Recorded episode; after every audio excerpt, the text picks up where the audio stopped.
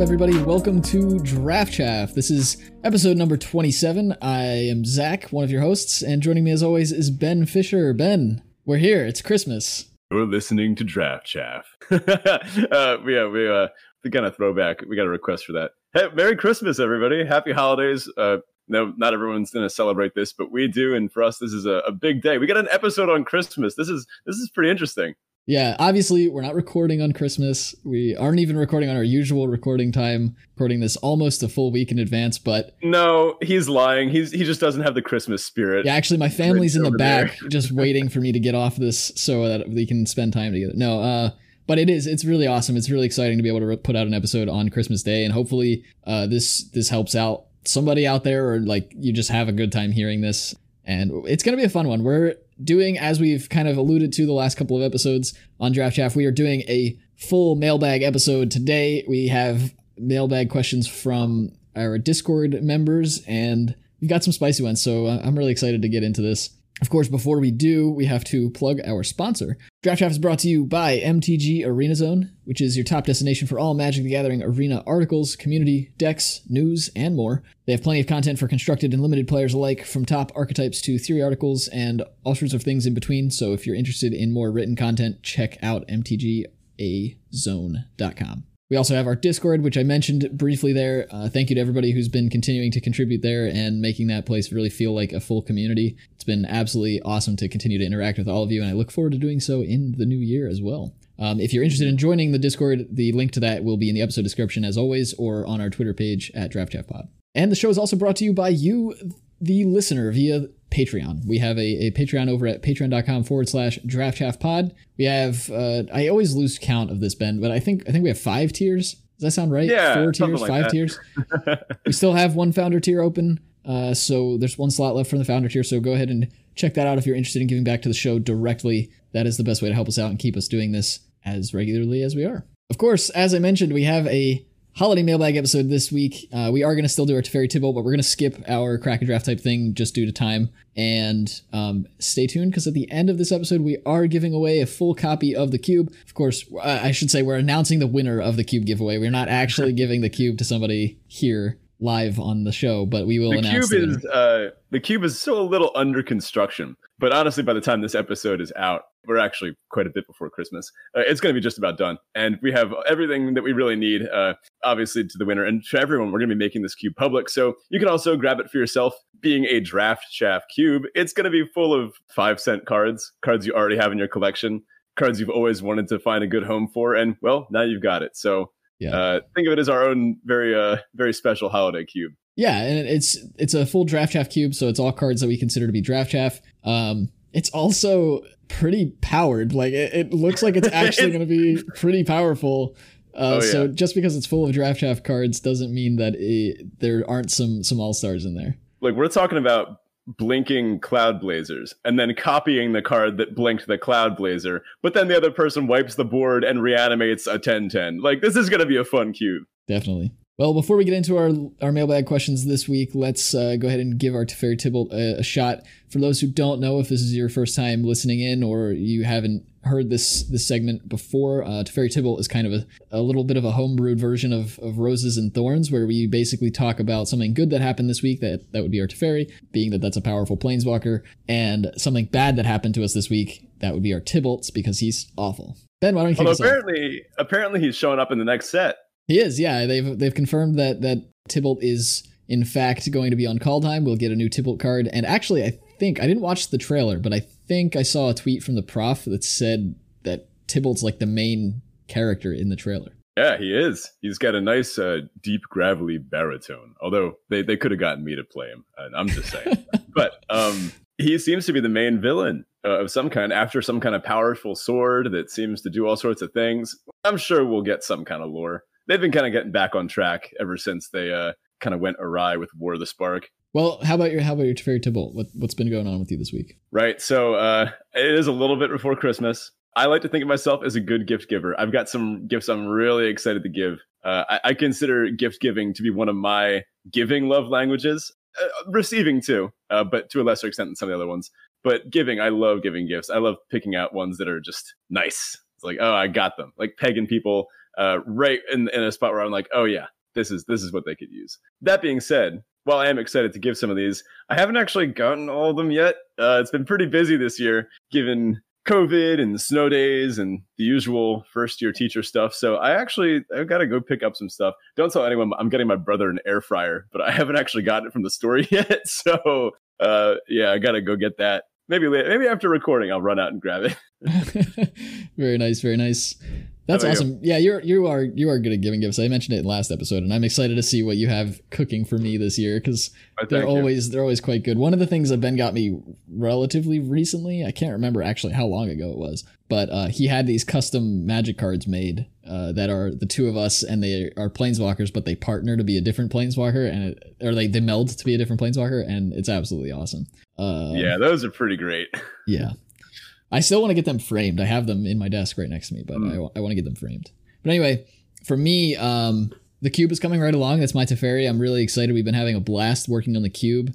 It's just like all of the archetypes we've been trying to put together, with the exception of maybe one or two, like really came together pretty quickly and we're starting to kind of get into the nitty gritty of like each of the individual monocolored cards that really should be should be there to help out with all of the uh, the archetypes. I think it's pretty ambitious. We have we have like two color pairs that we're really trying to push, but then there are also some like three color wedges that we want to make work as well. And mm-hmm the puzzle of putting this all together has been really really fun. I'm super excited to see how it comes out and get some testing done. Um, and honestly, I can't really think of a Tibalt this week. I guess we didn't finish the cube yet, but it's just about there. like it's almost you know another day or two. We probably will have it. But your Tibalt is that you have no Tibalt.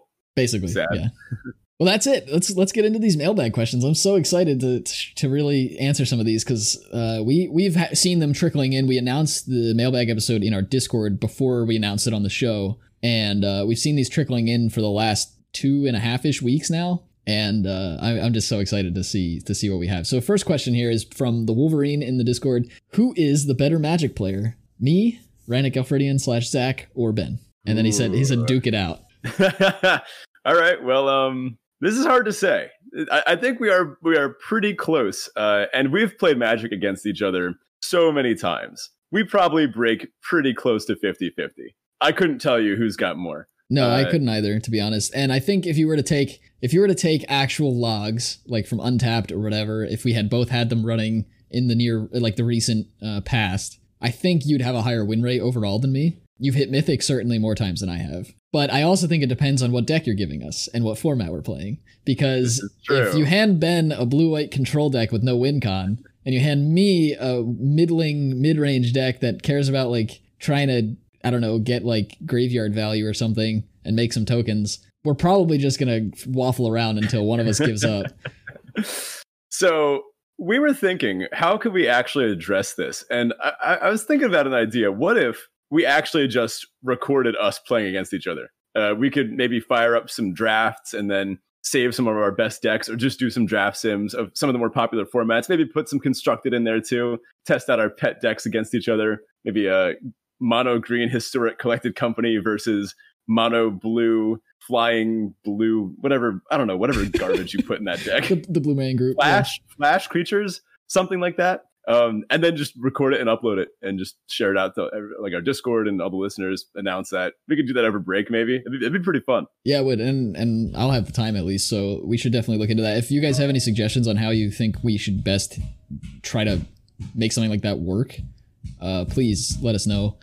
That'll be that'll be really fun to try to figure out. And it's funny because I I immediately thought uh, constructed when I read this question. I didn't think about limited at all. So that's a whole different aspect of this that like absolutely is is is something to explore, right? Because there's the mm-hmm. gameplay aspect of things with limited, there's the actual draft aspect with limited, there's also like format knowledge and things like that. So that yeah, we could uh we could just repeatedly queue up and draft until we get put in the same pod, and then uh, yeah. So happens. so uh, Lord Tupperware and uh and and Ben, his co-host, Mr. Metronome on uh, Lords of Limited, do this relatively regularly on Channel Fireball's uh, YouTube channel. And I asked Lord Tupperware how hard it is, how difficult it is to actually get paired in the same pod. And we had a little bit of discourse on it. He he actually said it's not very hard. It, apparently, there are enough hmm. drafts at Fire that if you queue like right at the same time, it's not very difficult to get put in the same pod. Let's try it. yeah, yeah, I would be down for that. Absolutely, that sounds so fun. So next up from Turbo Ninja, Many people teach magic to their kids. Have you tried teaching your parents, and how did it go? Oh man, this is a That's good a, one. That is a good question. I have not tried teaching my parents, and in fact, I have taught very few people how to play Magic. Ben is one of them. Uh, one of my old college buddies, who actually I don't know if he listens to the show, but he's in our Discord every now and then. Shout out to Jack if you are listening. I think I taught him, or I brought him back to the game at the very least if I didn't teach him. And I'm starting to sort of slowly introduce my wife to it. But I I really don't teach too many. I'm a terrible, terrible teacher. Like I, I can't express how bad of a teacher I am. Someday I'm going to have you come in and, and guest teach one of my classes. Oh See how it God. goes. On what? Physics? How about like quantum computing or something? That'd be cool. I have given lectures on quantum computing before, but quantum computing is so far out, like out in left field, that I don't have to sound like I know what I'm talking about because even the experts don't know what they're talking about. That's true. I've always said that anyone that claims to understand quantum mechanics, like to truly understand it, they're lying to you. Uh, like the, the smartest physicists I know, they admit that it doesn't actually make sense because our brains don't work that way. But you know, I- I've I haven't tried teaching my parents. I've taught my brother a bit. It didn't really click with him in the same way it did for a lot of people, so I kind of let it drop. But he's a blue green mage at heart. I was like, ah, whatever. I I'll- know I let him- liked him. Yeah. Someday I'm gonna get him into it though. That's Um, interesting. I, I, my dad always messes with me. My dad's kind of like a goofy guy now that he's like getting kind of older. I mean, he's in his, he's only in his late fifties. Like he's not that old, but Mm. uh, he's he's get he gets more and more goofy every year. And he messes with me about a lot of my hobbies, so it might be fun to try to get him involved. But I don't know if he has the uh, like the desire to really sit down and learn how to play a game like this. Yeah, my, my parents they know that like that we have a podcast. They know that I'm uh, like pretty involved in the game and, and kind of get involved in the community now. Uh, and they they'll ask me questions. They'll be like, "Oh, so um, how, how's that going?" I'll be like, "Oh yeah, we got some new Discord uh, members today." And they'll be like, "You got some what?" like, all right, we got to back up. And I'm like, "Yeah." So if you like, one of them is a patron. And they're like, "A what?" How does that work with taxes? And I'm like, "All right, let's let's drop this one." You're just like I let Zach handle that. yeah, yeah. But maybe someday. Yeah, that would be interesting. I would love to see how your parents would take it to this game. Mm. That'd be really intriguing. Uh, next up, we have a question from Sirkovitz, who's a pretty well known member of the Magic community at large, I think, at this point. Great individual. Sirkovitz asks, Tell us something about your favorite food and separately about your favorite Christmas food. So let's start with let's start with Christmas here. What's your favorite Christmas food? Do you have a favorite Christmas food? Why? Oh, this is tough. So I guess we have to define this. Are we talking about favorite food that I eat on Christmas or favorite food that's like Christmas themed? Let's go with the former. Okay. So every single year since I was, I don't know, since I started forming memories, I have uh, woken up with my parents, open presents on Christmas morning, and every single year I always eat a chocolate Santa for breakfast.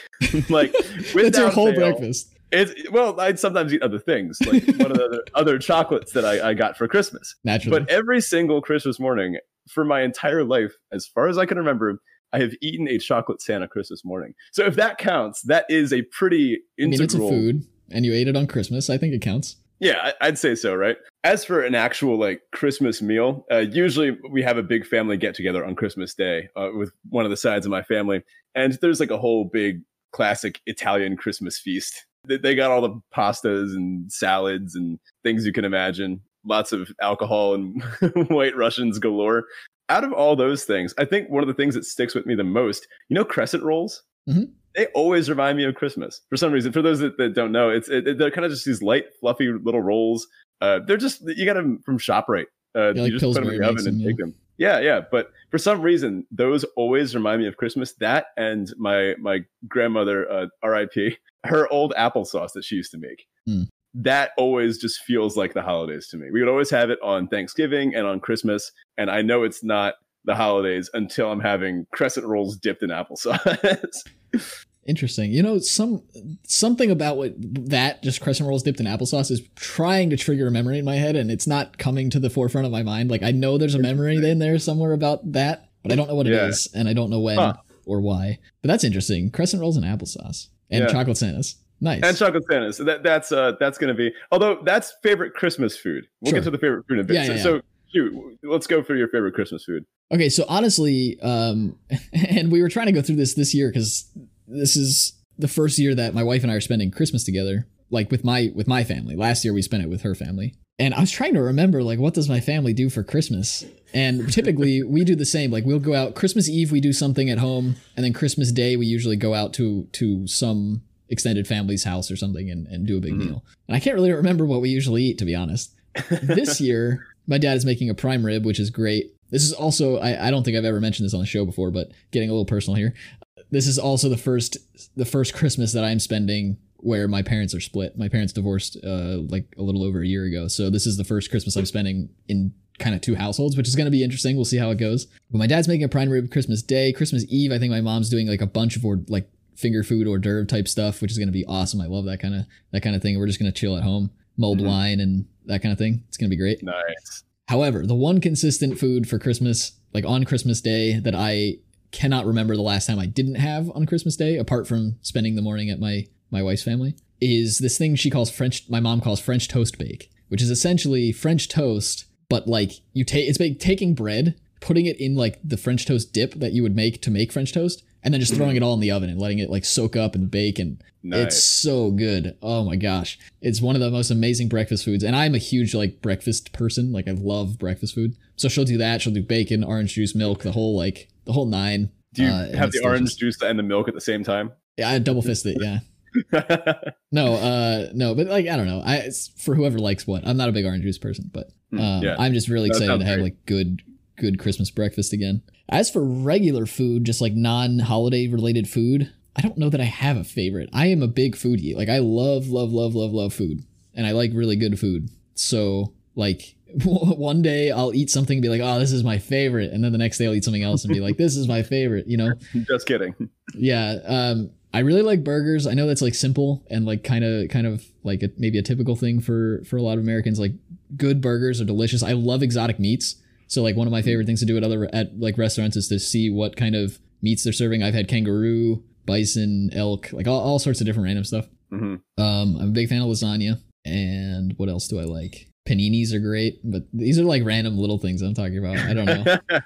Yeah, no, I feel that. Like every once in a while, I would uh, I'd go to the old dining hall at my college and be like, "Oh my god, samosas are the best food on earth," and then, and then I'd like forget about it for like two months. yep And yep. then I'd go to the dining hall the next day and I'd see they have samosas and I'd be like, oh my God, they brought back the best food on earth. samosas okay yeah yeah i don't know for me it's just like it really depends on my mood i'm a very like mood oriented food person so like Mood know, food, I- if you will. yeah basically like like i might really i love i love like mexican and like tacos and, and i'm brazilian actually uh so i like a lot of the like latin american t- styles of food Mhm. but like if i'm in the mood for a lasagna i don't want that stuff like you know what i mean it's just i don't know Yeah. So it varies. It varies. it varies heavily, yeah. So, so, So- you're just samosas, or is there more to that? no, I, I can elaborate a little bit. Um, I'd say like a, a good pasta would have to be my my all time favorite. Um, some some form of pasta. I, I have to say my all time favorite. I think uh, the thing that I, I probably would have as my last meal uh, is this thing my mom makes called. It doesn't have a name. We've always just called it the good stuff. nice. Uh, it doesn't. It, I don't know what it is or how it works, but it's essentially a um a, a spaghetti bake. I guess us Americans love our, our bakes, right? Uh, so it's you know spaghetti uh, sauce, ground ground meat of some kinds, and then baked, uh, just drenched in cheese uh, of all kinds. Especially like the, like lighter cheeses, like like mozzarellas and that kind of thing. Uh, that'll like stay on top and kind of you know just sit there for a while and do their thing. And then I think it- it's got some like cream cheese in it too, uh, to kind of give it some like lightness. And then you just take it out, you slice it almost like it's a cake. Mhm, uh, mhm. It's fantastic. I could probably eat it until I died. That's awesome. Yeah, no, it's and it probably would kill you if that's all you ate for the It rest of your life. absolutely would kill me. It, it would it would kill me if I ate it even for several days in a row. That's awesome. Yeah, you know, you were you're you're talking about like homemade stuff, and you're reminding me that one of my favorite dishes to make, and actually, so I currently live with obviously my wife, but we we have a roommate, and he's uh, a guy I've lived with since sophomore year of college. So like we've lived together almost five years now. He's also a big foodie, loves to cook. We like we both love to cook. So one of the meals that I like to make pretty as as often as I can, which is not super often, but um, is is a butternut squash ravioli, and he'll make the dough by like from scratch, and then I'll make the filling, and we kind of do the do the thing and make ravioli out of it. Absolutely delicious. Yeah, Um, that sounds great. I'm a big baker though. I like to bake a lot. Like my banana bread, nobody can be, make better than banana bread than me. Ooh. I've ne- I genuinely have never claim. found like I've been to bakeries and like gotten what is claimed to be good banana bread and it just doesn't doesn't compare. uh, like, comment, and subscribe if you can make better banana bread than Zach. Yeah, maybe. Uh, also, I make a very, very, very good. Uh, probably not the best in the world, obviously, but uh, I do make a very good uh, chocolate, a triple chocolate mousse cake that is to die. For. Where do you get the moose? Do you, do you Uh, kill them or do you? Uh... no, I grow them in the garden. oh, okay, makes sense. Yeah. Turbo Ninja asks, "What are the signature abilities or keywords of a Christmas Land Magic the Gathering set?" Ooh, this is this is nice. Yeah, this is this is spicy. Well, okay, there have to be snow lands, right? Like you Oh, have to yeah. have like snow as a as a theme. Signature abilities and keywords. I would imagine there has to be some amount of like freezing or uh, something to do with candy. Probably. Hmm. I, I don't know how you would like what you would do for that as a set. Maybe maybe you like get like bolster, not not actually bolster, but like I don't know. yeah, uh, you have some sort of like food token or something that gets consumed and gives counters or something. Not not like the food that we know of from like uh, Eldraine, but you know something along those lines. I think food could be a pretty valid archetype. Maybe like red green food, big Mhm. big monsters that are hungry for for other stuff. Uh, I'm definitely agreeing with the snow permanents. Actually, now that I think of it, we're gonna need some elves. Yeah, to definitely help, need uh, help deliver some some presents. Oh, Although God. maybe they We're gonna need elk. maybe they won't look quite like it. Oh yeah, we're gonna need elk. This is actually a tribal set. Uh, we have I guess black green elves. Eh, maybe maybe I have a hard green time. Yeah, I think I think it has to be red. I have a hard time picturing black in Christmas at all. Oh well, you, you got to have Scrooge. Oh, yeah, you got me, you got of, me. uh, There some you go. kind of Scroogey characters, or perhaps a an artifact called Coal uh, that taps for mana, uh, but deals one damage to you when you tap it. Oh, oh, easy. Oh, ready, wizards? This one's for you. You can keep this. Two colorless mana, taps for one snow mana. It's called Coal, deals one damage to you when you tap it. Perfect design. there has to be some. There has to be some it. amount of top down. has to be like like some amount of give and take. Like you give you can give uh uh your opponents some of your permanents or something to get get the gift giving theme in there.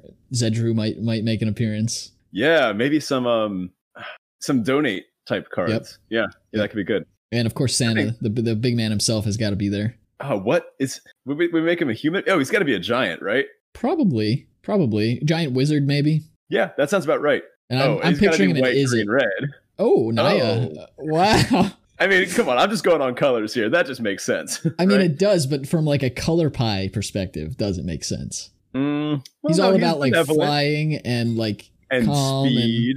yeah, that sounds like is it to me. Uh, all right, hear me out. He's got to be a little bit red, right? He's got to get around the entire world in one night. He's got to be white because he's benevolent.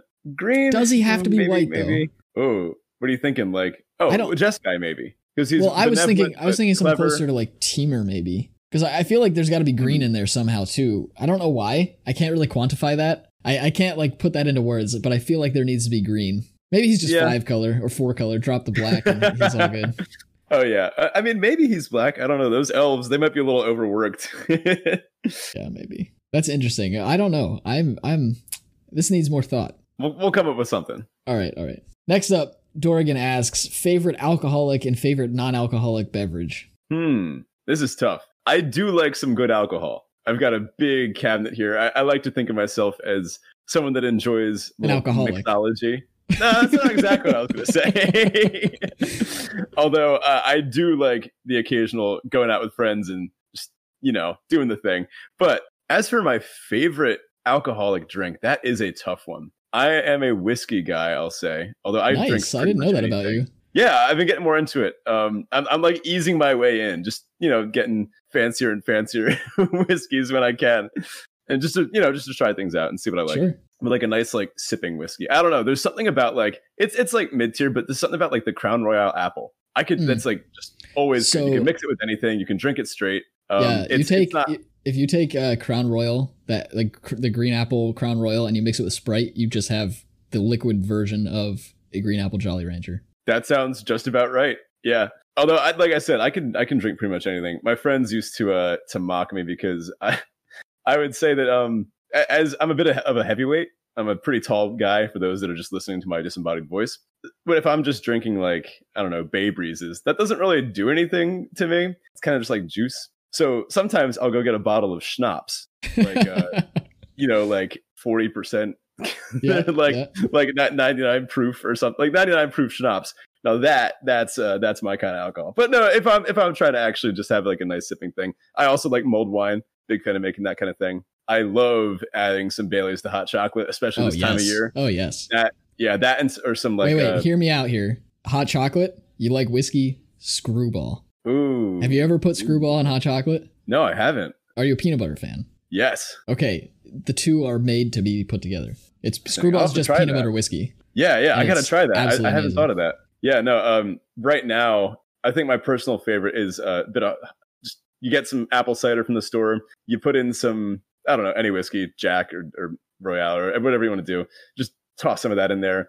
A little bit of red wine, an orange, some nutmeg, some cinnamon. Stir it all together for like ten minutes on the stove, and you have probably the most delicious thing you've ever put in your body. I'll have to try that. This this that sounds like a perfect Christmas drink. I'll have to try that. Oh, it is absolutely the best Christmas drink. One hundred percent. Nice. What about non-alcohol? Like, what, what's what's your favorite non-alcoholic beverage? What? You mean like drinking mixer? okay, so um, then this is this is an intervention. Um, no. uh, okay, okay, okay. As for non-alcoholic, I, I do like tea a lot. Um, I'm drinking some chai right now.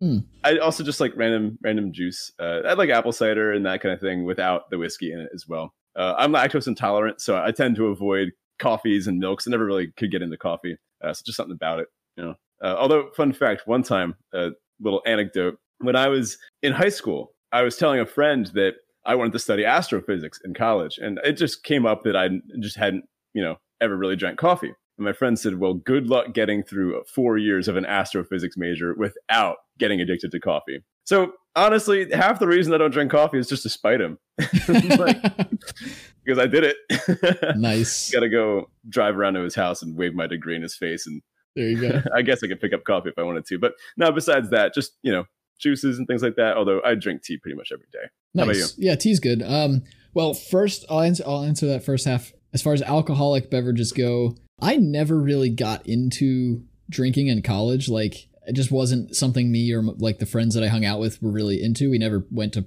like typical like parties or anything like that. So I didn't really know what it was like to like get drunk. Period. And I had never had any interest in it. But I also in co- like I've never wanted to be like that typical like frat guy who just pounds back a bunch of beers and like, haha, Mhm. you know, like I can drink. Um, so I started my journey with alcohol, like just my my introduction to alcohol was with whiskey and Ooh, interesting. and uh, and wine. But Hmm. yeah, so I started I started with whiskey and I got a whiskey. I just went to the liquor store, bought a bottle, and I was like, I'm just gonna try this. And I'm trying to remember what it was now. Highland Park is what it was, and I don't remember Hmm, how how it was aged, like what year it was or anything like that. I just remember it was Highland Park, and my dad used to be a whiskey drinker when he was younger. Now all he drinks is gin and tonic because he's an old man. But uh, he used to be a whiskey drinker, so I, I, I and I, I, I liked this whiskey. I thought it was good, so I brought it home to him, and you know when I was on break or something, and I was like, "Hey, Dad, you got to try this. I, I've just started like trying out different whiskeys and stuff. Like, you got to try this. It's pretty good." And he takes a sip, and he makes this disgusted looking face. he like recoils for a moment and looks at me, and he says, "Zach, this is just gasoline." And the, the funny thing is, like he he works with his hands pretty regularly. Like he does a lot of work on cars, and he's he's sight like he has tasted gasoline. He like he knows what gasoline he knows. tastes He like. knows what it tastes like. And I was like, really? I thought this was good stuff. And he's like, no, Zach, this is terrible. Please uh, upgrade to something. Um, so kind of like you, I've been exploring whiskey to some degree. We got a bottle of um, uh, Four Roses single barrel for my wedding from a cousin, which has been great. I've been nursing that because it's really good. But yeah, I'll try. I try a whole bunch of stuff for my bachelor party. We went to we, we got a bunch of different like mixed drinks, like mixed shots. Um, Surfer on acid was one that I really liked, and that's um, Jaeger mixed with uh, I think orange and something something like that. I don't know, but Jaeger's good. I a lot of people I've talked to have said Jaeger's like hit or miss. Like you either like it or you hate it. But yeah, I, I like it. I'm a fan. me too. Um, and I like red, like sweeter red wines. I'm not a big fan of dry wines, and I really don't like whites like at all. Mm, yeah, I, I'm not either. Um, I think typically because whites tend to be on the drier side, and I'm just not a fan of dries. Mhm. As far as non-alcoholic dr- drinks go, I drink an absurd amount of coffee on a regular basis, like not- Enough for both of us. enough for five of us. I like no joke. I probably average, and I've I've stopped counting, and I've started to try to cut back because I know it's not good for me. But on average, I go through about a pot and a half to two pots a day. That's a lot of coffee. Yeah. Uh, so that that equates to like something approaching like eight or nine cups of coffee a day. Um, yeah, it's probably not great, but it, it doesn't. I like I don't get jittery when I drink caf- like when I have caffeine or when I drink coffee. Like I don't get jittery. I genuinely and I drink it black. Like I just drink it for the taste. So you know there, there's that. But it's also diuretic, so I frequently don't get enough like water. uh, Yeah. So I, I usually cut myself off at like right after lunch. I switch to water and, and force myself to drink water the rest of the day, so I I don't like kill myself of dehydration. That- That's a good strategy. Yeah. Yeah, but um, that's interesting. I'll definitely take those notes on on that that drink for Christmas. I really want to try that. Absolutely do. Uh, listeners at home, that that one's for you. So next up, Batwheels asks, uh, well, says this is my all-time favorite question to ask. If you had to eat only one food or dish for the rest of your life, what is it? Now this is very different than the favorite food question because I would not want to eat my favorite foods for the rest of my life. Me this too. I've actually I've I've metagamed this one a little bit. I've heard this question before and I've thought this one out. So I'm fairly confident in saying that a pizza is the the thing that you got to go with here. Because if you leave it vague and just say pizza, you can do pretty much anything with that. So for example, you could uh I'm imagining a, a scenario where I am trapped in a box and every day a pizza that of my specification is delivered to me. So I could order like, oh, uh, I'll I'll get a fettuccine pizza uh, without the crust, and then uh, I'll just You're a get like, savage. and then and then and that way you can mix it up a little bit and and kind of game the system. So other other options you could be like, oh, I'll get like a um, I don't know. Spinach and olive, and then you have a salad. Uh, you can just get it without the crust, and then uh, so, so this is my way of actually surviving Okay, with some okay. variants. I have some I have some holes to poke in this. Do some notes. First of all, have you ever actually ordered a pizza without a crust? I mean, you could you could do it. It's probably possible. Okay, n- next time you order pizza, order it without the crust, and let me know how it goes and what what the reaction is from from the pizzeria that you're getting that from. Because I don't believe they will serve you a pizza without a crust. I think I could get away with ordering this. You know, uh, maybe okay. Or worst case scenario, I could order it and then just pick off the toppings and then eat that as a separate meal. Okay, that's that's fair. Yeah, but I don't believe you could go to a pizzeria and ask for a pizza without a crust and like actually be served that. Okay, so, sorry, Batwheels. This is tough, but I've I've metagamed this one a little bit. That being said, I do think if you could order a pizza and it was a little different every day, you do get a lot of the major food groups in that. You can kind of do the same thing with like salad or soup, I guess. Well, and it's it's interesting too though because the way Batwheels phrased this question is they said if you had to eat only one food or dish for the rest of your life. Normally this question is Mhm. phrased such that it's if you had to eat only one food and then you have to question what is a food? Are you asking about an ingredient or are you asking about a full Uh. meal? Because food could just be anything that's edible and if you're talking about like granular like the smallest thing that could be considered food you have to go from an ingredient by ingredient perspective and then you're stuck picking a single ingredient to eat for the rest of your life however true. they did say dish so i think you're safe by by saying pizza in this situation My genuine answer for this, uh, if I'm not going to do my BS metagamey nonsense, would probably be sushi. Um, oh sushi and I guess even then there would be even then there would be a little bit of variance. Maybe bring me like a, a, a variety plate every day. But uh, I think I could probably eat sushi for my entire life and be honestly pretty happy and healthy about it. you know? easily I mean, there are some people that do this, and I mean, well it works out for them. apart from the mercury poisoning but i guess it depends where you're sourcing your fish I mean, yeah. No but i agree i agree sushi is absolutely outstanding I, I what's your go-to like roll if you had to pick one I'm a fan of uh, spicy tuna kinds of rolls Okay. uh, with some like nice sauce on top. Uh, although I do love seafood, so really anything I'll take sashimi or sushi. Um, Mhm. There's actually a great place near where I live that has sushi bowls. hmm hmm Uh, they I don't know I don't know how common this is, but it's kind of like you take a thing that's in sushi and just deconstruct it. So um, it'll be like an amazing bowl full of like avocado and cucumber and imitation crab and just drizzled in like this hot like fish sauce, and it's so good. Yeah, yeah. Now we have a there's a place in Hoboken which is very near to where I live that does sushi burritos, which is basically just sushi but in like the shape and size of a burrito. And I thought that would be problematic because to me, sushi's very much about ratio, right? Like if you had double the amount of rice to a normal sushi roll, it wouldn't be as good as as, Yeah. as they are. Yeah. But I gotta say, man, they nail it. Like I've had one there, and it was it was amazing. I may have to try that next bit time. I'm in awkward to eat, admittedly, but for me, I I cannot go to a sushi restaurant without getting eel, like some kind of eel roll. I love love Hmm. love eel, and I also have I have this like personal requirement that if I go to a restaurant that has gyoza that I've not had the gyoza at before, I have to get the gyoza. Anyway, that's a tangent tangent from the from the question. Batwheels asked me as well what I would eat if I could only eat one dish for the rest of my life. That is tough, and I like your your metagaminess on the pizza thing because you can always change toppings and it's still a pizza. I get that. If I if hmm, this is tough because I like want to ignore like health concerns. I mean, Like- that's up to you. This is a pretty wide open question. I mean, I think if you're eating the same thing for the rest of your life, you have to be working in a world where you don't have to worry about getting certain nutrients because there are very few foods that would actually allow you to do that. That you could eat the Yeah, same, just true. that forever and be perfectly fine. Although I suppose the question is phrased such that it's the rest of your life, and you know, if I'm eating the same thing, my doesn't matter how just- long. Exactly. that is. That is a tough question. I just love food so much. I don't know that I can pick a single thing that I would want forever. It might actually have to be sushi. I'm trying to think of like the one thing I couldn't go without. Like that would I would actually be more upset like as a person. Like I'd just be a, a, a sadder person if I couldn't eat this ever again. Is Sushi. coffee a food? It's not, and I have given up coffee before. Hmm. I have gone without it. Terrible idea because I got massive headaches because I cut cold turkey and I just stopped altogether. Really bad idea. Coffee's super Yeah. addictive. Yeah, no, but I have done it. I have done it. I don't know. There are just so many good foods out there. I, I would hate. I would actually just be really sad to have to pick one. Sorry, I know that's kind of a cop out answer. I, I don't really have a good answer for this question. Uh, I got one for you. Uh, you can order some poorly prepared lionfish, and I'm pretty sure that just kills you, right? It does. Yeah, yeah. If it's one of the few, there are a few different types of fish that will do that. Yeah, Yeah, if it's like not not prepared by an expert. yeah, because it's really uh, poisonous certain puffer or fish venomous. too, I right? think. Yeah.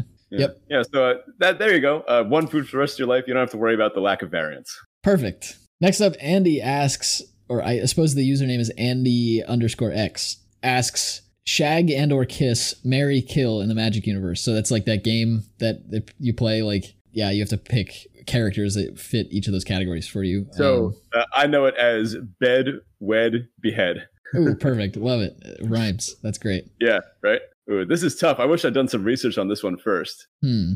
Let's see. This is really tough.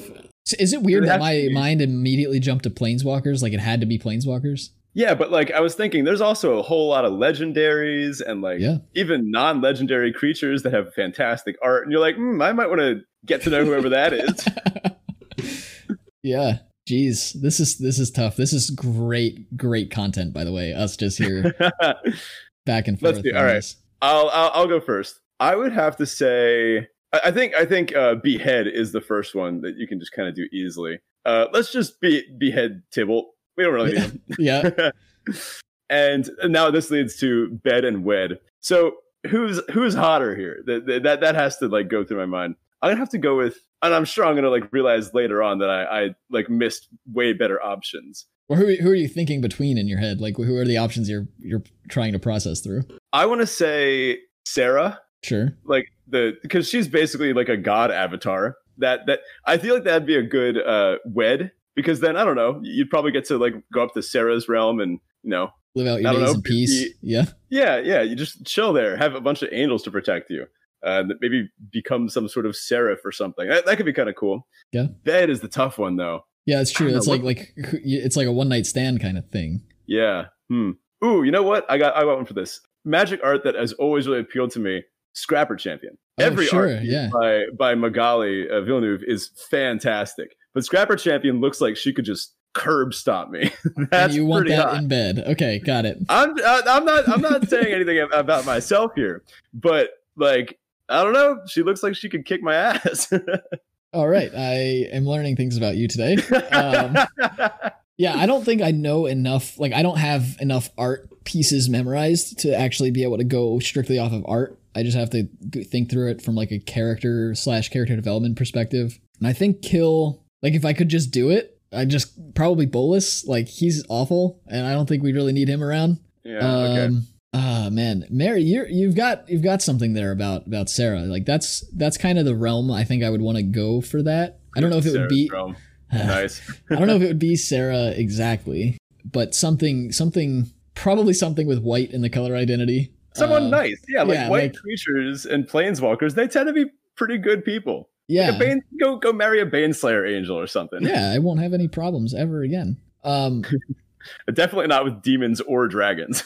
yeah, now and kind of actually it's funny that that you went the route you went with with the bed section of this because the first thing that popped into my head was Lisa. And Lisa has a very similar like Oh. I'll hurt you but I'll make you feel good while doing it. oh my god. You know, like I don't know, something about that sounds enticing, I guess. Otherwise, I'm having I think I'm having decision paralysis because there are a lot of like good good options for all of these. I, will I'll honorable mention Bruna.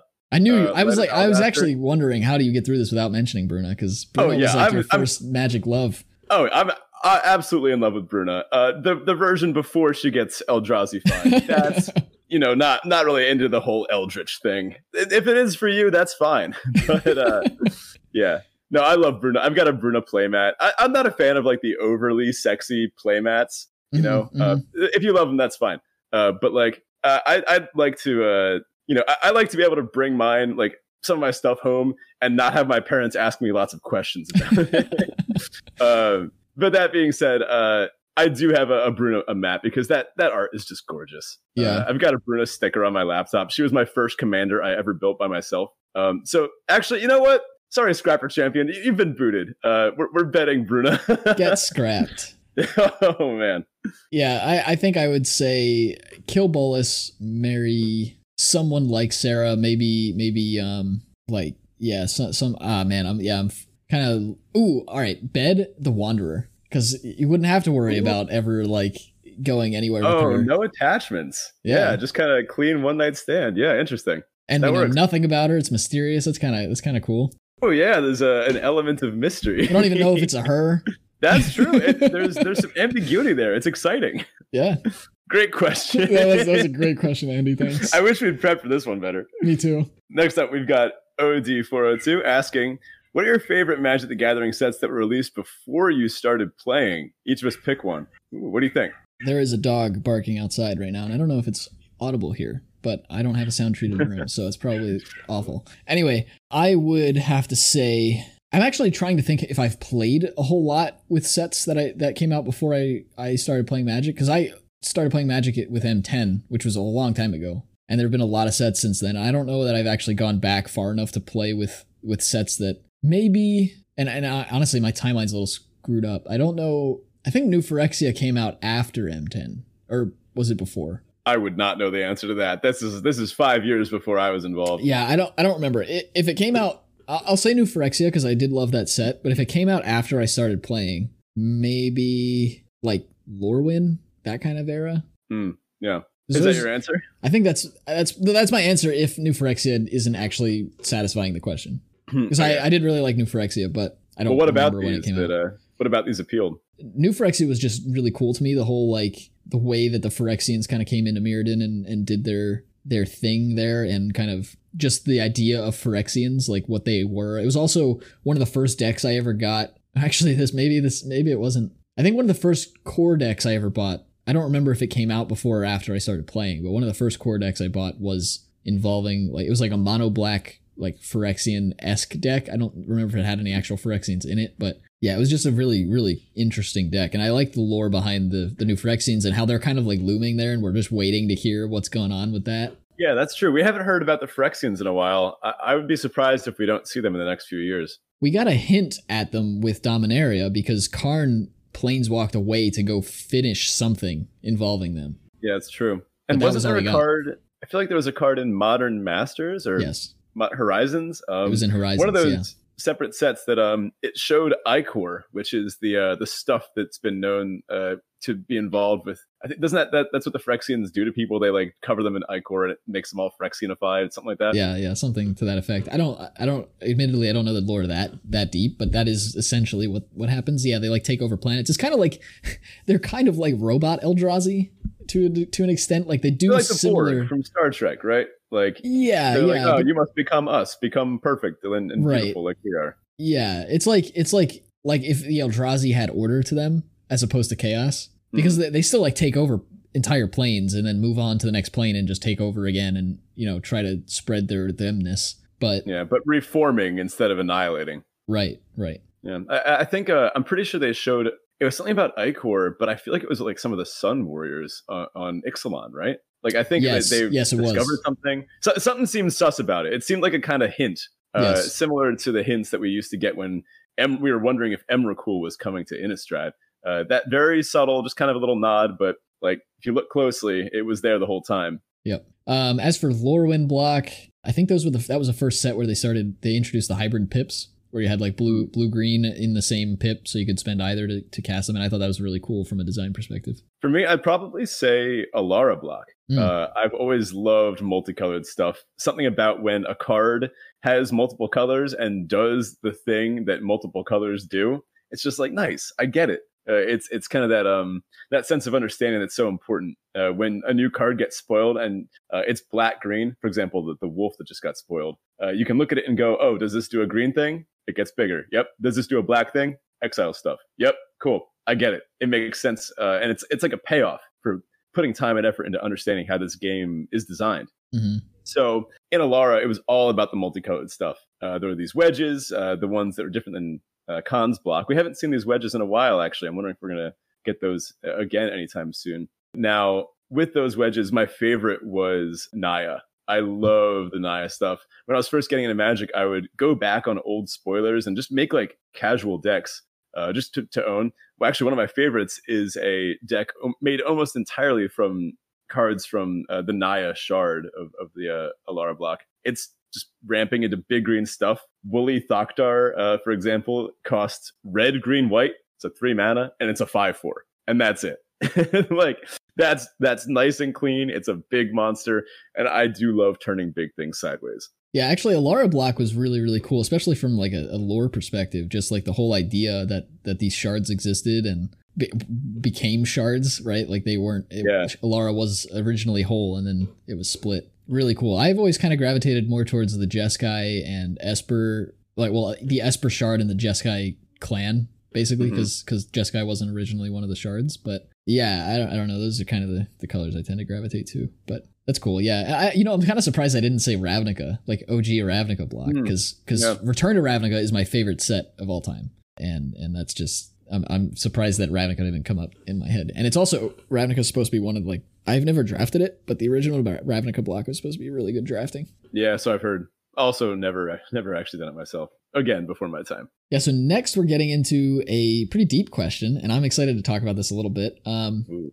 again from Andy. Andy X asks, "Excuse me, are you happy with your career choices, or would you do something different if you had had like had the ability to do it all over again? Basically, are you happy with your career choice, or would you do something different if you could?" That's tough. This is this is interesting for both of us because we're just Yeah. starting our careers. So hmm it's not too late to convince ourselves to back out. I would say things kind of uh, took unfortunate turns with COVID. I think we'd have really different, maybe more well informed answers to this question if COVID had never happened. I'd be able to comment a bit more about my thoughts on teaching from like an everyday perspective. And I do love it. I know that I love teaching uh, because I've I've worked uh, as a teaching assistant at uh, college while I was doing my grad work and I, I spent two years in grad school and I, I knew like through all that i was like yes this is good when it works i feel great i love it i love learning and i love helping other people learn uh, that being said the teaching aspect of teaching that's amazing. But everything else the the bureaucracy side i don't love that. And i don't think i will stay involved with uh, typical like high school teaching for my whole life.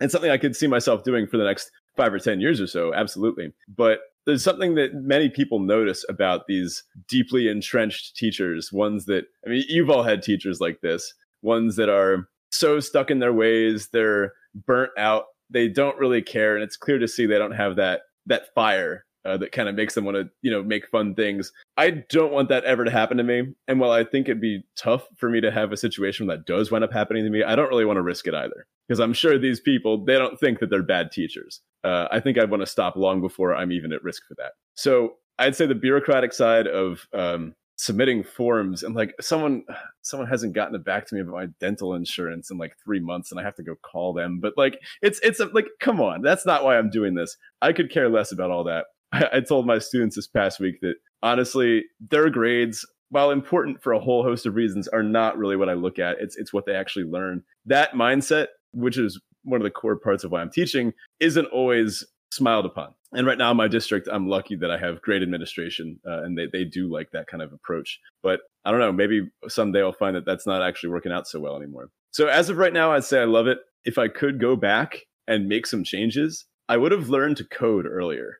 Mm. Uh, I'm I'm still a very beginning coder. Every once in a while, I'll try to mess around with it, but I never really get very far. If I could have learned to code earlier, it's likely that I would have gone into astrophysics research. Although I do have some friends involved in that now, and I mean they, they hate themselves. they're oh, wow. they're not having fun. Turns out, you know, astrophysics PhD programs. Well, they sound like a lot of fun. I miss doing that kind of math and, and actually hard physics. Right, they sound like fun. Yeah, they sound amazing.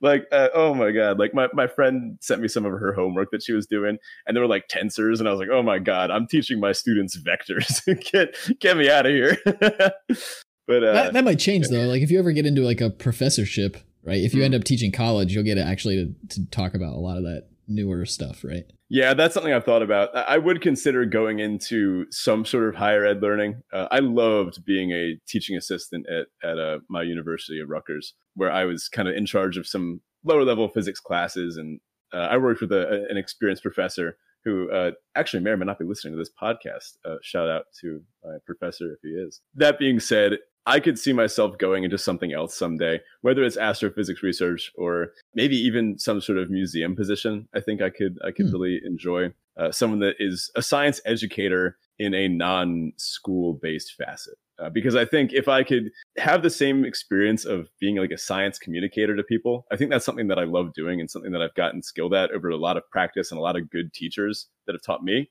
Um, if I could do that minus the the BS of how teachers are treated in our country and some of the other problems in in the modern school systems that would be my ideal lifestyle hmm.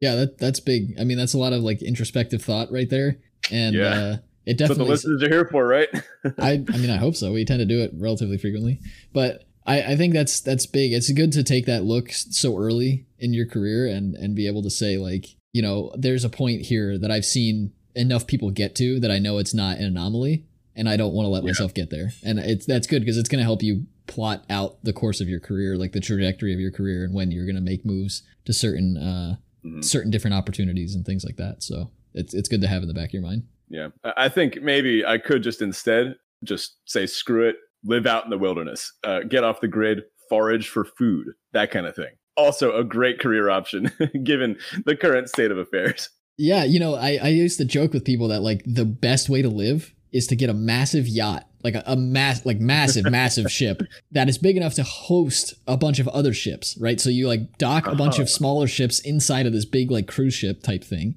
mm-hmm. And then you send those smaller boats out to get things for you on mainlands. But you move around in international waters, so you don't have to pay property taxes. You don't have to like worry about who your government is. You're just kind of there. Hmm. You might have to worry about piracy every now and then, but like if your ship's big enough, like you can probably afford weapons and like defense system and all that kind of thing. So this this is sounding like you're making your own like floating nation state.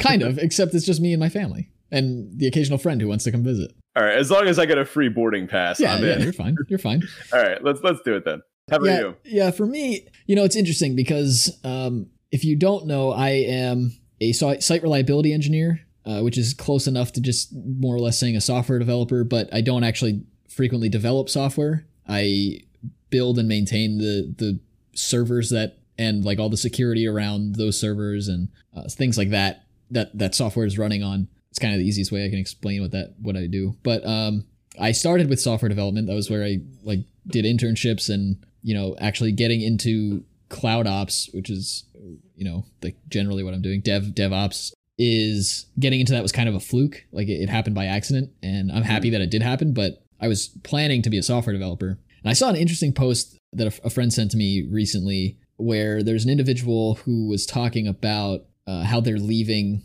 the software industry. And um, they they ranted, and I'll call it a rant because they were they were more more or less venting, but they were giving their uh, two cents on the software industry as a whole. And it, there are a lot of the same issues. Like you're talking about some companies are like some massive companies, like Nielsen has 46,000 employees, IBM has uh, like a hundred something thousand employees. Like there are a lot of companies that are big, uh, have a lot of a lot of people at them. And of course, when you have that many people under a single hierarchy, you're gonna have a lot of bureaucracy. There's a lot of things that have to move through hoops to get done. Uh, there are a lot of like you know like you have to kind of kiss up to certain people to get anywhere with certain things or certain requests. Like that's everywhere. That is not job specific or industry specific. You're gonna run into that just about anywhere, unless you happen to be your own boss, which I think few people are. Lucky you. as far as like the day to day, what I do and whether or not I like it, I think I think I, don't I like I don't think I would do it over. I make good money for my age, and uh, I on average get to work pretty close to a nine to five. I occasionally have to work past five, but occasionally I get done earlier. With my current job, like the place that I work at, I do have an on call rotation, which means that like if something breaks within the infrastructure an application goes down or something i have to be available at all times to be able to fix it that kind of sucks um, but they're like weekly rotations so like someone on my team is always doing it it's not always me mm. um, i was actually supposed to be on call for christmas and uh, that would have sucked but somebody who is not taking the week off took that that shift for me thank you very much so mm. but but it's fun I, I learn a lot i love technology so it's it's definitely a space that i like to be in um, there are a lot of things that I don't like about it. The interview process for tech jobs is really awful. Um, mm. You know, there's like this meme about how like, and actually, I've seen what I've seen this. This was not a meme. This was an actual thing that happened to somebody. I saw uh, they they were posting about it. They were talking that they were applying for a job, and the description of the job was asking for uh, like five plus years experience in this specific technology, some some API of sorts. Mm-hmm. And the guy who was applying for the job invented and created that that very same API that they were asking for. the thing is, they were asking for five plus years experience in this, and the guy created it three years ago. and that is oh, endemic. Wow. That is endemic to tech job positions. They always they will say that they like companies will always say they're interviewing or like the position is for an entry level job, but you have to have three years experience to get it. And it's like, hold on, it's entry level. Like I so should, how do you get that? Right. So that kind of starts with you need internships and those internships need internships and it's like really hard to get your first one but then once you get one you kind of can use that as leverage to get your next and your next and your next and whatever which is also like a weird like i think to to try to answer this question i know i'm kind of rambling a little bit to try to answer this question i wouldn't change my career especially because it's put me on a path where i likely will be able to retire relatively early however i don't necessarily know if i would have gone to college because mm. in the software industry and this is getting more and more it's getting easier to do this it's very easy to teach yourself everything you know everything you need to know just online for free or mm. at very very low cost relative to the cost of college and i went to yeah. a college actually i went to stevens institute of technology which is in new jersey it's actually the most expensive school in new jersey it's more expensive than princeton yikes yeah it came in at, after like housing and everything it came in at close to like 80k a year yikes yeah so not cheap luckily I, like my loans will be paid off relatively quickly. Like I'm I'm pretty blessed to be able to say that I won't be in debt for too long, but you know, it, they still exist and it would be nice to not have them in the first place. And I think college was almost to some degree a waste of time because a lot of what I learned in school I'm not using. Mm-hmm. Um, but I basically went to school. I told myself I went to school to learn what I didn't know, like to uh, to to understand what topics I didn't know because I I didn't know what I didn't know going into college. Yeah, that's a fair assessment. But having learned, like, if they could have just, if I could have just paid like you know ten thousand dollars for a list of things that the industry wants me to know, I would have just done that and been done.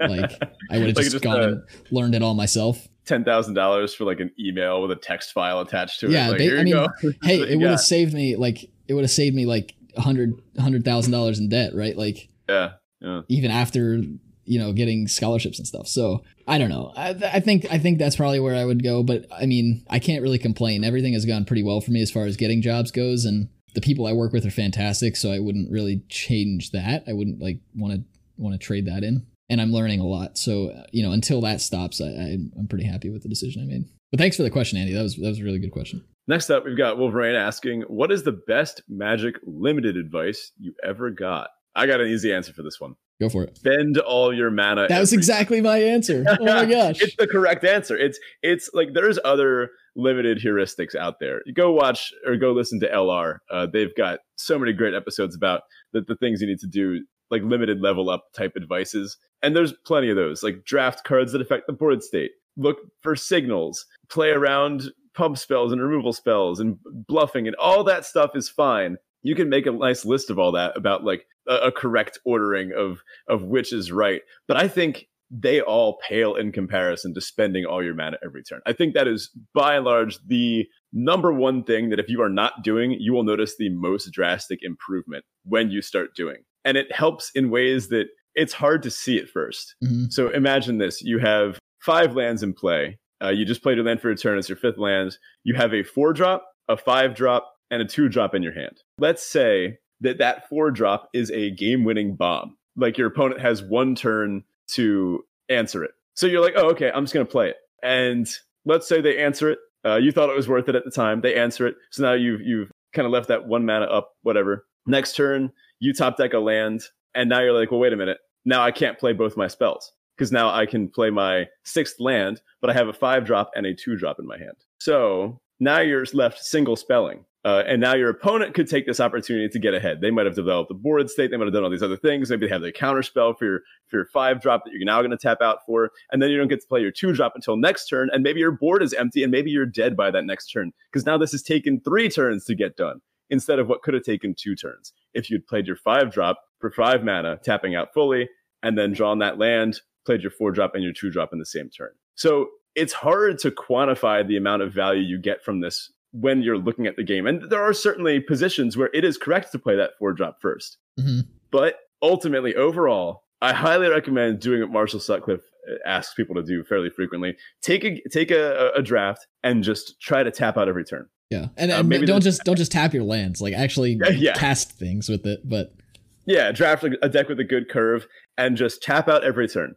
Uh, see what fits the board the best. Spend the most possible mana every turn. Cast the spells at the largest mana costs as early as possible, tapping out for them when you can. You will notice that your win percentage will just go up. That's just how it works. yeah, yeah. I mean, what you're what you're talking about the the core of what you're talking about is is resource efficiency. Right, you're Hmm. you're leveraging your resources in the most efficient way possible. If you're doing that and your opponent's not, you will win more games. To give a slightly different answer, just because like that was actually my my same uh, best advice I've ever gotten as well. But um, to give a slightly different answer, it's to draft decks, not cards. You know, always always focus on your plan. Try to figure out what your what your deck is doing as you're building it while you're in the draft portion of of limited, as opposed to just taking the most powerful card in every pack and just saying like I drafted a bunch of good cards, I should have a good deck because that, that doesn't always work. Asking yourself mid draft, how am I going to win the games? Like, what does the board state look like when my opponent's life total goes to zero? Was I attacking with something? Did, were they scooping because they couldn't get through my defenses? Uh, was it something else, an alternate win condition? What does a win look like for this deck? That's uh, also an excellent piece of advice. Yeah, and and then from there extrapolate how do I get there? If that's if that's the end point and that's the goal and that's what the game looks like, the board state looks like when I'm winning, how did I get there? And kind of kind of play catch up with yourself and figure out backtrack that way and figure out what you need to do at the beginning of the game to make sure you get to that end point.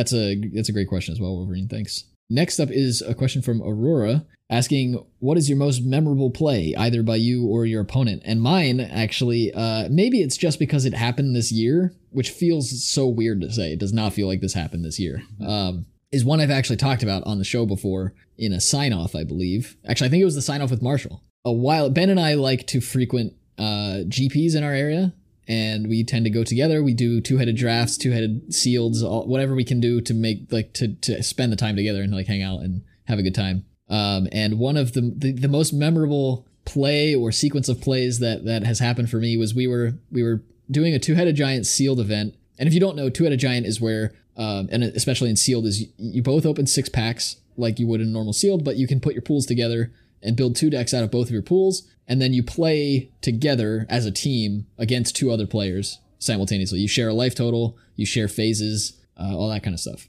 But you still have two separate decks, and you play your cards out separately. But anyway, two-headed giant sealed is our favorite format, and we, I, guess, ignoring cube, and we we draft, we we opened our packs, we built a sick deck, and it was the day of my birthday, like Mhm. actually on my birthday we were doing this and we we opened uh, the most amazing pool for a blue white control deck we had Kiora Bests the Sea God it was Beyond Death we had Kiora Bests the Sea God we had um, Dream Trawler in the same deck and a bunch of support for those two so it was just like my dream blue white control deck uh, Mhm. and Ben had perfect cards for like a red green like beats deck with Klothys It and had Klothys and some other like four power nonsense. I was very happy with it. It was great. It was like the best, especially because like as two-headed giant players, we want decks that complement each other, and so his deck would be really good at gumming up the board early and making sure that we're chipping in some damage here and there, and I just stop our opponents from initiating their threats. And it, they work very well in tandem, and our pool was not pulling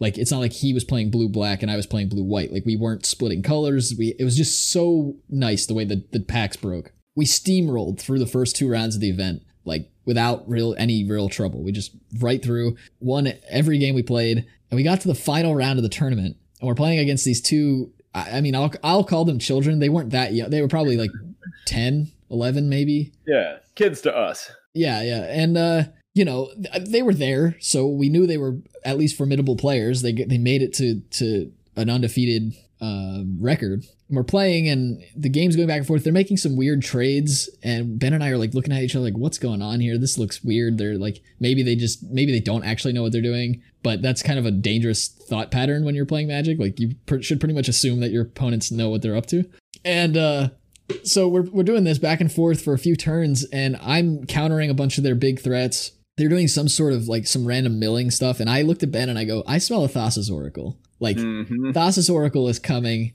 I, I'm, I just feel it. Like I can just tell it's, it's all in the game. They're they're playing some blue black stuff. They could be milling themselves. Who knows? Right. So I looked at Ben. And I said, "I smell Thassa's Oracle," and then I looked at the opponents and didn't really get any reaction from them, which is kudos to them because they didn't really give off anything. Uh, but Thassa's Oracles are rare, and this is sealed. Like, what's the chance that they happen to open a Thassa's Oracle in their pool and then get enough support to play it and all that kind of stuff? So I was like, I don't know. I've got two two counter spells left in my hand. I'll just play them out and we'll see how things go. So I countered another like a big threat they put down, and then I countered something that I was on the fence about. I was like, I don't know that I should actually counter this because if they do have the Thassa's Oracle, we're just gonna lose. I don't have a way to beat it. So I, I, countered it anyway. I was like, whatever, it's a rare. There's no way. The next turn, they mill themselves out and play Thassa's Oracle, and I like, um, that I was, was so sad. I was, was so really sad. because I had the read and everything. Oh man, mm-hmm. good that, for them. They, they got yeah, a bunch oh, of yeah. tickets. I it was, was and was, we walked that. away with the memory too. So oh yeah, yeah. Always expect the Thassa's Oracle. Yeah. How about you? Well, mine is actually also a Grand Prix uh, occurrence, although this was on day one of a Grand Prix. It was a different Grand Prix, I think, a, a few years ago. Uh, mm-hmm. This is original Kaladesh, right? Or uh, yes, Aether uh, Revolt, Aether I guess. I believe, yeah. Aether Revolt, yeah. So we were playing in the standard portion of the event. Uh, Zach and I had brewed up these incredibly cool control decks. Uh, they were not meta. They they were not like being played. We had just brewed them up ourselves. We thought we had a good angle on the meta game. Uh, people were playing Mardu vehicles, uh, Temur energy, uh, this kind of thing. Some pretty good decks, but we thought, hey, let's just take some controlling actions. We've got uh, Disallow, Torrential Gearhulk, Glimmer of Genius, uh, that was a fun deck. And really Fumigate. Was. Now, Fumigate was the key part of this deck. Uh, this says uh, three white white sorcery, destroy all creatures, and you gain one life for each creature destroyed this way. So I was actually up against someone that was playing Temur Energy. Now it wasn't the broken Aetherworks Marvel. Yeah, this was just the, the more like creature based version of the deck. Whirler Virtuosos and, and that kind of nonsense. So I was up against the wall. My opponent had been beating down. I hadn't really been drawing well, and I needed to hit a fumigate it was very clear to my opponent fumigate was all they could get me out of this. So uh, it was it was all I, I, could have. So on their end step uh, they, they passed to me. I needed to draw something this turn or i was absolutely dead. Their board state was too big. I had like some planeswalkers in my hand but they wouldn't do anything. My counter spells were useless. So on their end step i glimmer of genius to just try to find something. This is three in a blue scry two get two energy draw two cards. So i glimmer on their end step. I look at the two cards not what I want. I bottom them, or uh, there's a glimmer in there. Sorry, I had eight lands. So I bottom one, leave the glimmer on top, draw the glimmer, glimmer again. I look at the two cards, put them on the bottom. I'm tapped out. It's very clear I'm dead. My opponent is like, You need a fumigate, right? And I'm like, Yeah, I need a fumigate. So I passed my turn, flip over the top card, fumigate. and I went on to win the game. oh my gosh. I would I would have loved honestly, like it would have been hilarious if they were just running like a one like just a single like spell pierce or something, and you weren't, you weren't able to get it through. But. Something, yeah, no, it was it was one of my all time favorite plays. They played a creature the next turn. I played uh Sorin Grim Nemesis or whatever that big one was, uh, and I took over the game from there. That was my all time most memorable play in Magic. That's amazing. I actually, uh, I did end up conceding uh, to my opponent uh, after in, in the last round, uh, giving them the win because we ended up dropping from right around there. Uh, that's when we went to go do, go do side events instead. yeah, yeah, and actually, that's that side event was also very, very memorable. That's where we steamrolled people with our uh, our awesome red green again red green deck and and your control deck. that's yeah, it's kind of our thing. Yeah, it, I mean, it wasn't like it, I don't like my my control deck at least in that in that event was not uh, the same caliber that the one on my birthday was, but we we again steamrolled through and we were undefeated into the last round and we were both exhausted. It was really tired. It was like a long day after playing in the main event and then also trying to play in the side event. It was late. It was like I mean like 7:30 or something and we had hardly eaten all day. We were just exhausted and wanted some food. And our opponents finally show up. I think they were they were right on the cusp of being like late or whatever. And they're like whatever ramifications happen then. But they they were fine. But they show up and we we look at each other, and we look at them, and we're just like, hey guys, like nice to meet you. We're pretty exhausted. Would you mind if we just split? And if you've never played in a tournament, you can split at the end. It's like an intentional draw basically. So you both take a, a draw and walk away with whatever records in, and you don't play the you don't have to play the games. And we are like, can we can we just can we just split, take our prize? Like we'll both get really good prize packs or prize points or whatever it was, and you know we can go on our way. We're just hungry and tired. Can can we just call it a night? And they looked at us with like a fury and they were like, no, we're here to play. So we sat down and played and we steamrolled them, like absolutely annihilated them. It was not a close game in the slightest. And we walked away with a win and then got some food. It was great. They were so upset though. It was hilarious. They were salty. They were salty. Yeah. but that's, you know, that, that's what you get, you know? Yeah. So getting to some of our last questions here. Jaron asks, how would you describe yourself in three words? Mm. Oh, jeez. We should have probably thought put some actual thought into these beforehand. I thought it'd be fun to go in with this blind, but some of these like really require some forethought. No, no, this this one we can come up with something, right? Do they have to be? Uh, do they uh, have to make a sentence of some kind, or they're just three words that that describe you? Uh, I'm gonna go with the. Uh, you probably never heard this one before. Uh, live, laugh, love. Oh my gosh. uh, I, I could probably do something something a little bit. Hmm. Now, is this like three descriptors, or is this like a sentence? Yeah, that's what that I was asking. Three words long. I, I think I, let's make let's say it's either. Okay. So I would say if I'm going to do a sentence that describes myself in three words, I question everything. That's I think about as good as I can do, that's and good, I think yeah. that uh, I, I, think it resonates with me as a scientist. Um, that's kind of what science is, but I think it can be it can be more than that. You can question all sorts of things. I, I like questioning reality and making myself laugh from the absurdity of, of the stuff around this. Uh, I like questioning you know, other things. What should I eat for dinner? Maybe I'll go out to get Wawa or something to make myself happy. I don't know. I think questioning is something that's very unique about humans. I don't think a lot of other species do it. Um, but as as the uh, we're the sensory organs of the universe, right? So the fact that we can look around and, and question things is pretty beautiful. That's that's nice. Uh, I guess for me, yeah, I would I would say uh, for me it's probably I question nothing. No, I'm, I'm just kidding. I'm and just that kidding. is why we work well together. yeah. Uh, no, I don't. I don't know. Um, I think I'm gonna have a harder time coming up with with an actual sentence than you did. That's very good though. I think that fits you very very well. So great job there. I, I'm gonna try to take. I think I'm gonna take the the more just like three distinct words that happen to describe me. Yeah. Uh, one is meticulous. I tend to be really meticulous about things. Um, I frequently spend way too much time thinking about things before I actually go ahead and either do them or buy them or whatever. So meticulous, crafty in the sense that like like I tend to come up with interesting solutions to problems. Mm-hmm. Um, not like arts and crafts. No, not not really. And actually, I have a I have a pretty pretty bad uh, artistic mind. I would say I'm, I'm not very creative, but I am generally pretty good at coming up with unique solutions to things and like like thinking outside the box that way. And the last word would be resourceful. I don't I don't really have any issue going to people for help. I'm perfectly willing to admit that I don't know something or that I can't do something or mm-hmm. That I just need help in some way shape or form. It's an underrated life skill. Yeah, I mean, t- don't get me wrong. I do definitely try my do my best or my due diligence before I involve yeah, other yeah. people or other other tools, but I'm not not really too worried about throwing in the towel and admitting I need help when I do. Mm-hmm. Yeah, good, good words. Thanks. Last up here is our last question before we get to uh, what you guys have all probably been waiting for the cube giveaway.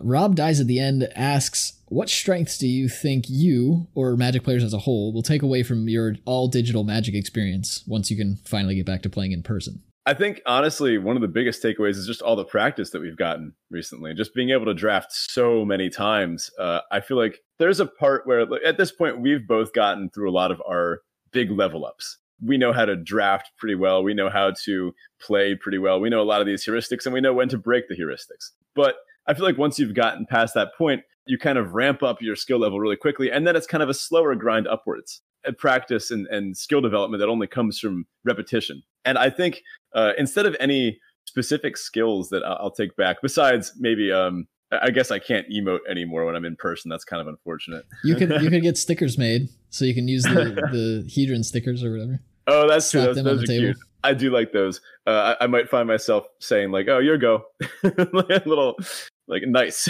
a little more often. Thinking, but it's efficient. It, it's it's clean. No, but actually, I, I think um, just honestly getting all this practice. And that being said, if, if I ever get the chance to do a, a Zendikar Rising uh, draft in person, I'm just gonna be flying through that thing, barely looking at the cards, casting stuff. I could be like having a conversation on the side. But uh, as for what strengths, I, I, think I'll also take away a new appreciation of how much I miss playing Magic with people in front of me.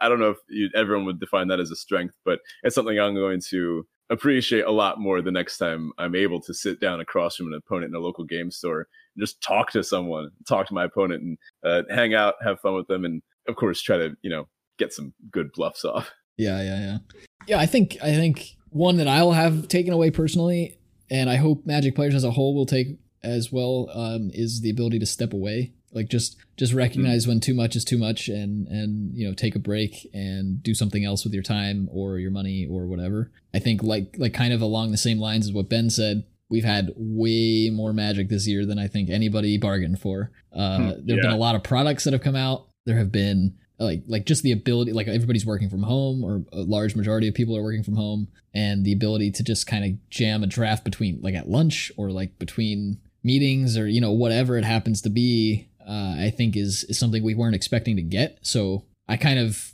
I'll revel in that for for a little bit. It's nice to be able to just draft whenever I want and be able to talk about Magic so much. Uh, I don't think I've talked about Magic, and part of that is creating a podcast this year. But like, I don't think I've talked about Magic as much as I have this year and any other year at all. Like, not even close. So I think building, like, being able, I, I guess that that's the biggest strength actually. And this is not what I started saying, but the biggest strength I'll take away is is being able to still try to find the gathering in Magic without actually getting people around you. Um, I think we've done a pretty exceptional job of finding ways to interact with people, even though we can't actually be with them. Yeah, that's true. I, I think this has been quite the year for all of us. I'm very glad that this podcast has been part of it. That this is an incredible experience. I, I still remember when you just texted me one day and were like, "Hey, how about this idea?"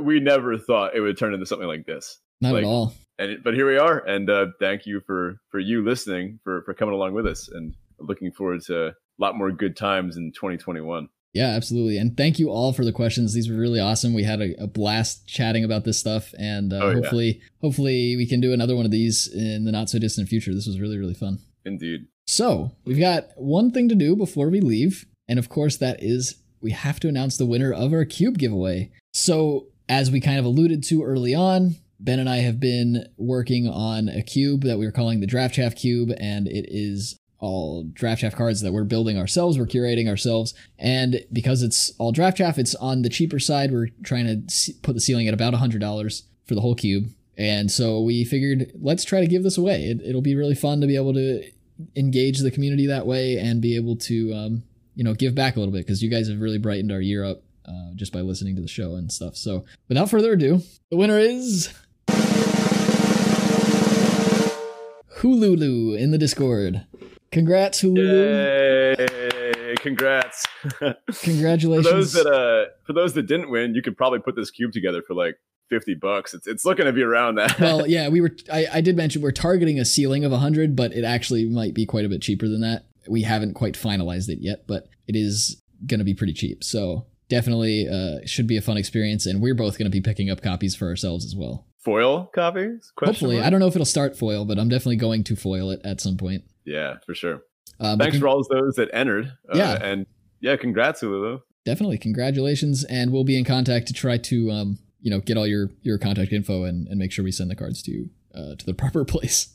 yeah, for sure. Well, that about does it for us this week. Thank you so much for listening. Um, of course, if you're interested in kind of trying to get involved with with the community more, um, you know, things like these mailbag questions or um, just getting involved with just like talking magic with us and the other community members, check out our Discord. We have uh, the link to that in the episode description as well as on our Twitter page at DraftChaffPod. Of course, uh, if you want to give back to the show or you feel interested in in that sort of thing, check out our Patreon at patreon.com forward slash draftchaffpod. We really appreciate everybody who is contributing there. It's mind blowing that anybody is doing that, but thank you so much to everybody Yeah. who is who is uh, interacting with us in that way. And um, you, if you want to contact us directly outside of the Discord, you can do so via Twitter. Uh, you can find me at Ranik Galfridian, and you can find Ben at Betafisch1. The podcast is at uh, at DraftChaffPod on Twitter and uh, DraftChaffPod at gmail.com if you want to email us. Thanks so much for listening. This has been an absolute blast. Uh, enjoy the holidays, and uh, we'll catch you in the new year. See you soon, everybody. So, everybody, uh, I'd like to wish you all a, a merry, uh, merry Christmas, happy holiday season with this little, little different outro music than normal.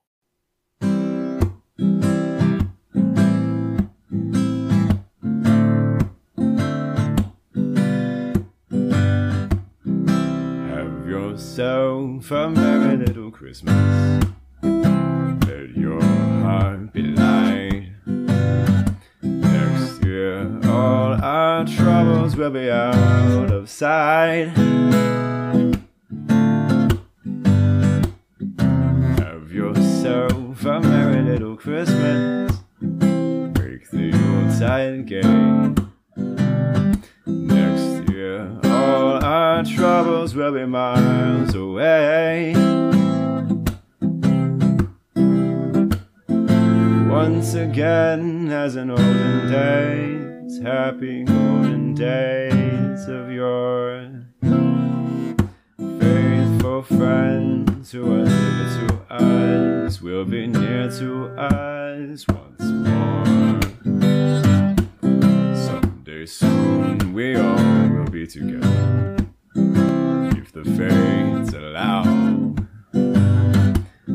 Until then, we'll have to muddle through somehow.